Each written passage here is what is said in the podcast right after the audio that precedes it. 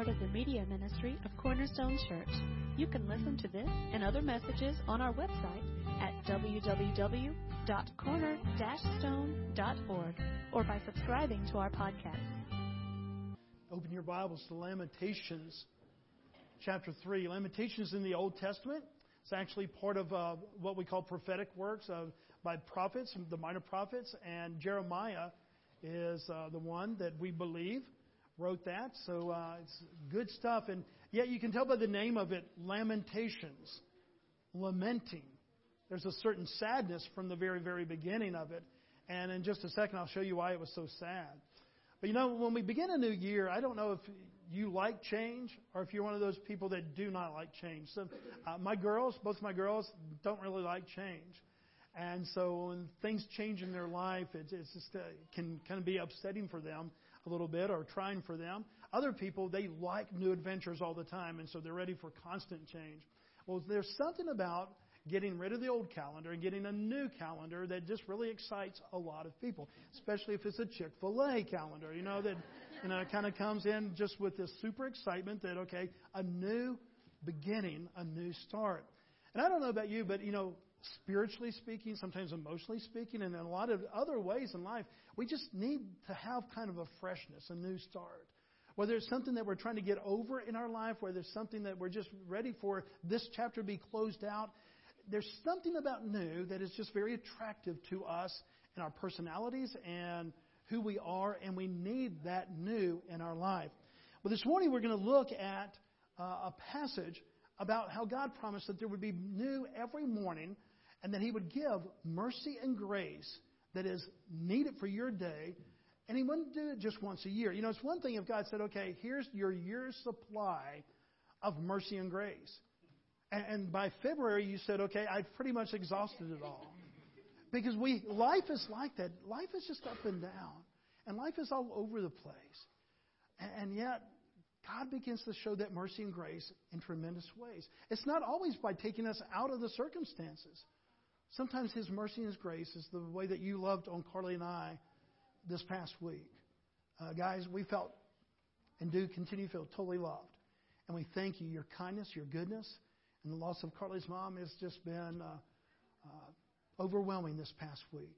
To say that we were shocked and that, that this was something that we were unprepared for, it, it was. And yet, God shows mercy and grace. He shows mercy and grace. Sometimes it's directly from Him in our spirits. And, and so this morning, as we open up and we begin this new year, I, I want you to understand that sometimes God, you know, He's not that, that God that just sits there and goes, here's your allotment for the day. I hope it's sufficient.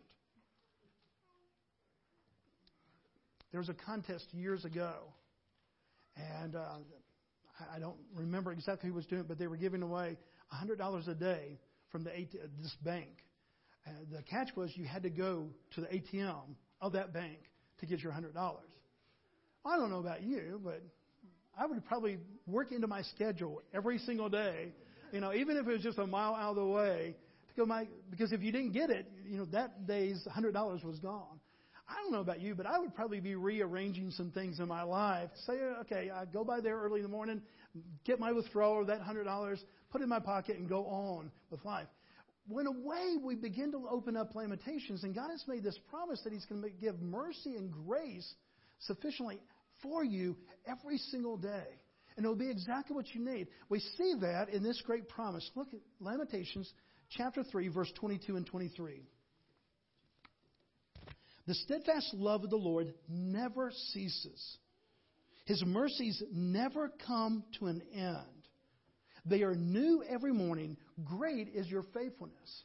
The, the song that we sing, Great is Your Faithfulness, drawn from this scripture and from others that would testify that God is this great God who gives mercies. And how often does He give it? Does He just give you an annual calendar and said, okay, hope that this is enough for the year? No, He says every single day He will give you the sufficiency of His mercy and His grace. Now, why is this important? And, and why is context? You know how we always talk about context is everything? That this is a great promise. This would make a great bumper sticker. And yet, I tell you, it's even more full when we begin to see what was happening. The prophet Jeremiah was there with the nation of Israel, Judah. in a time when things were not going well. They were captive. Uh, another country had come in. And, and, and, God promised that His mercy and grace among His people was going to be sufficient, and yet they were not going to realize that immediately. And when you begin to read this chapter, chapter 3, and not just start at verse 21 or 22 or 23, you begin to see that this was not a fun time in the nation of Israel's life. This was not a fun time for Jeremiah. Let me point out just a few. You can go back and read the first 18, 19 verses and see every descriptive part of what Jeremiah says. But let me just pull out a, a few. Verse 7, he says, I feel like I'm in prison and I have chains on me that weigh me down. Verse 10, he says, I, I felt like God is a lion just kind of sitting there in the grass waiting to pounce upon me a bear that's ready to come out and claw me. Now he's talking about God. This is a prophet of God, and he's talking about God. He's not just saying, hey, the world is doing this. He said, I actually feel like sometimes this is happening to me in my spiritual life, and that God is the lion, that God is the one that's about to pounce on me. These are big words, guys, but they're real feelings. Verse 12 and 13. Uh, this is, he says, I felt like I'm the target of God's arrow. Not of man's arrow, not of the Assyrians or the Babylonians. He said, I, I feel like I am the target of God's arrow. And then he's pulled back his bow and he's hit me. In one translation, it says the heart, and the other one, it says the kidneys. In other words, this fatal blow. This is the prophet of God, a believer in God, as you might be a believer in God, and yet he's experiencing real, real doubts and hardness in his life. Verse 16. You to hear something graphic? He says, It's almost like God has filled my mouth with gravel and I'm made to chew on gravel. Now, isn't that kind of a very uncomfortable feeling? I mean, just thinking of that, that you would take gravel, you'd put it in your mouth, and you're forced to grind upon it. These are the words that Jeremiah uses. Thus, the lamenting. This is how he feels. And all this precedes this promise that we have. And, and we see in verse 17 and 18 probably the most tragic because all these others were kind of graphic in a physical way. But look what he says in verse 17 and 18. I have forgotten what happiness is. My endurance has perished. In other words, I'm worn out. I am overwhelmed. My endurance has run out, and so has my hope from the Lord. I don't know if you've ever been there, but we will travel through those valleys sometimes. The strongest of believers, the most faithful of people, the strongest of prophets will travel through times when not only does it feel like the world's kind of against you, but even sometimes that God has forgotten you, that God is even against you. These are strong words, but then there's a turning point. With all this darkness, with all this heaviness that he describes in the first 20 verses, um, look what he says in verse 21. What's the first word? But. There's a change. But this I call to where? I call to mind, and therefore I have hope. Week after week in the Psalms, what did we see, guys? We saw the psalmist crying out, going, Here's how I feel. And the remedy wasn't, okay, I got to change my feelings. The remedy was to come back to solid truth.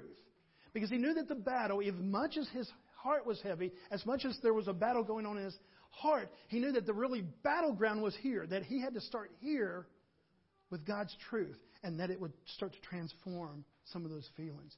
Such an important part of our Christian walk, guys. We live in a culture that really is so emotionally based. Very, I mean, check our own language sometimes.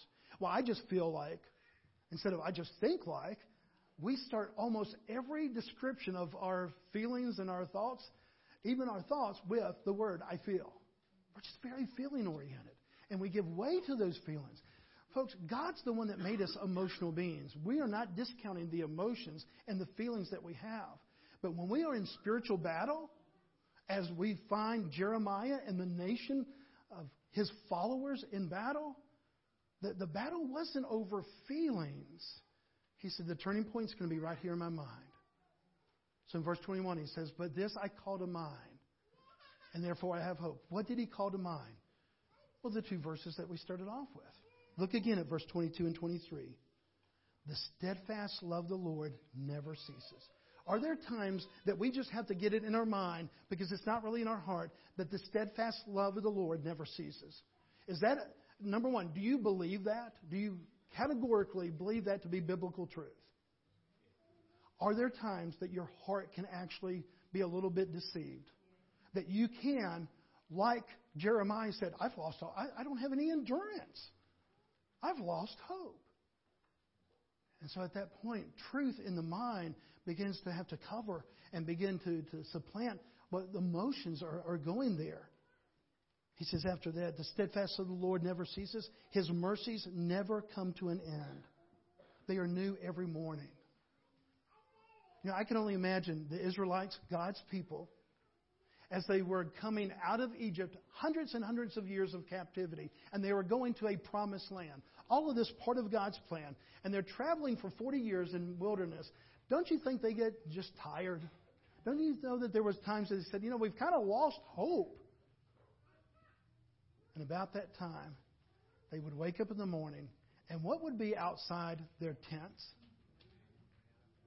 Manna. Manna was what they ate. If you're not real familiar with the Bible, God, they didn't have food for 40 years. And they were out in the middle of the desert where you could not grow food. And so God provided for them daily manna. And, and we really don't know what it was, but it would be kind of like a, a cracker. It was kind of a wafer like thing. And it was totally 100% nourishing to what their needs were. They kind of got tired of it because it was the same thing day after day after day, and they complained to God, but it was 100% nourishing to what they needed. Can you imagine on those days when they're going, I just wonder, I just wonder if there's going to be manna out there tomorrow morning. And they'd wake up and they'd go outside their tent, and what would be there? 40 years, guys, 40 years. Wake up. I, I wonder if God's going to provide tomorrow. And God said, because He never said, you were not allowed to take enough for the next day. You can go, you know, just in case God forgets me, I better put some in my pocket. Do you know what would happen if they tried to do that, if they tried to get, take some more back to their tent? It, yeah, it really got rough. it, maggots and all that. I mean, really gross stuff happened. The only day that they were allowed to take a double portion is right before the Sabbath. God was continually reminding them of this one spiritual truth. And this is the spiritual truth that I want to leave you with as we start the new year. Guys, our emotions are all over the place. And we saw that in the Psalms. We saw that even in Isaiah as we see in our Advent, that in this promise that we can be up and down and all over the place. But there is a constant. And that is the promise of God. That is the character of God. That is the nature of God. And that is the gift of God, Jesus Christ. And 2018, I, I realize some of you are, have been ready since October to throw 2017 behind. I, I realize that. Here, here's the good news of what God does say for those that want to leave the past in the past, because it was a challenging year from whatever reason. He said, I've already removed that. I, it's the past, it's gone. When it comes to our sins, He says, I've removed it as far as the east is from the west. He's done that. But He's made a promise for the new. And so as we start this new year, whether you've been waiting for months for 2018, pl- please don't fall into the superstition that thinks that all of a sudden because we changed a digit on a calendar from 7 to 8, or that we throw out the old and we put up a new one, I, I realize there's a cleansing effect that. I realize there's something about new beginnings. Guys, don't think it happens once a year. Look what the scripture says. It happens every day. That's his promise to you.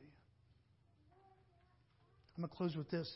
One of our young scholars in the church, Cadence Crawford. Uh, gets it all from her mom, not from her dad. uh, Carly was teaching on Job. And I, I love our series that we use with our kids, the Gospel Project. And yet, for the really young ones, I mean, we're methodical. Through a, a three year period, we go through the Bible. And so we start in Genesis, in three years, we're going to be in Revelation. And they don't skip anything. If there's really a subject that you kind of want to skip with kids, it's Job. And um, but I think both of y'all were teaching that particular week. Y'all had the joy of going, okay, how do you explain Job to kids? Because you remember what happened to Job? Lost his family except for his wife. He lost his kids. He lost all of his camels and all of his animals and, and houses and all these things. And uh, so Carly's trying to explain that. You're back there trying to, you know, how do we do this to two and three year olds and how can they grasp this? And Cadence got it. And here's her word of wisdom Job was really having some bad days. and Carly, when we got in the car going away, she goes, Well, Cadence just came out and said, You know, Job was really having some bad days. Truth is, guys, sometimes we just, there's going to be bad days until the glory of heaven, until Revelation 21, until this promise for those who have gone before us, until that day that God resurrects us and, and brings us to be with Him, we will have some bad days. And we might even be overwhelmed and think, I can't go on. I've lost my endurance. I mean, a prophet of God said that. I have lost my hope. But then there's that but.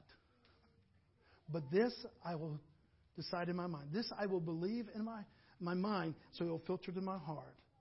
I know that God is gracious. I know that He's kind. And His mercies are brand new every single morning. This is our hope for 2018 and 19 and 20 and 21 and on and on and on until God, you know, to we draw last breath. This is our hope. Not in a calendar, not in something going from December to January, 17 to 18. This is our hope. Not in a calendar, but in a person. In the greatness of God. We're about to sing one more song, but uh, Ricky, can you come and maybe play before we got into that song? And I just want to have you to have opportunity to. Uh, you can pray with your family right there. You can come to the altar and pray. You can just pray silently yourself. Um, but just a, a time as we commit ourselves to 2018 that we just would be reminded in this time that so many different emotions, so overwhelmed by so many things in life, that we would have opportunity for us just as a, maybe even as a church family to pray for one another, but uh, just to take time. The altar is open. You can come here. Don't feel like you have to come. If you want to pray right where you are, if you just want to pray privately and bow your head, that is good. But what a better way to start this new year than counting on the promises of God. Ricky, would you play for us just a while, and then we'll end with that song?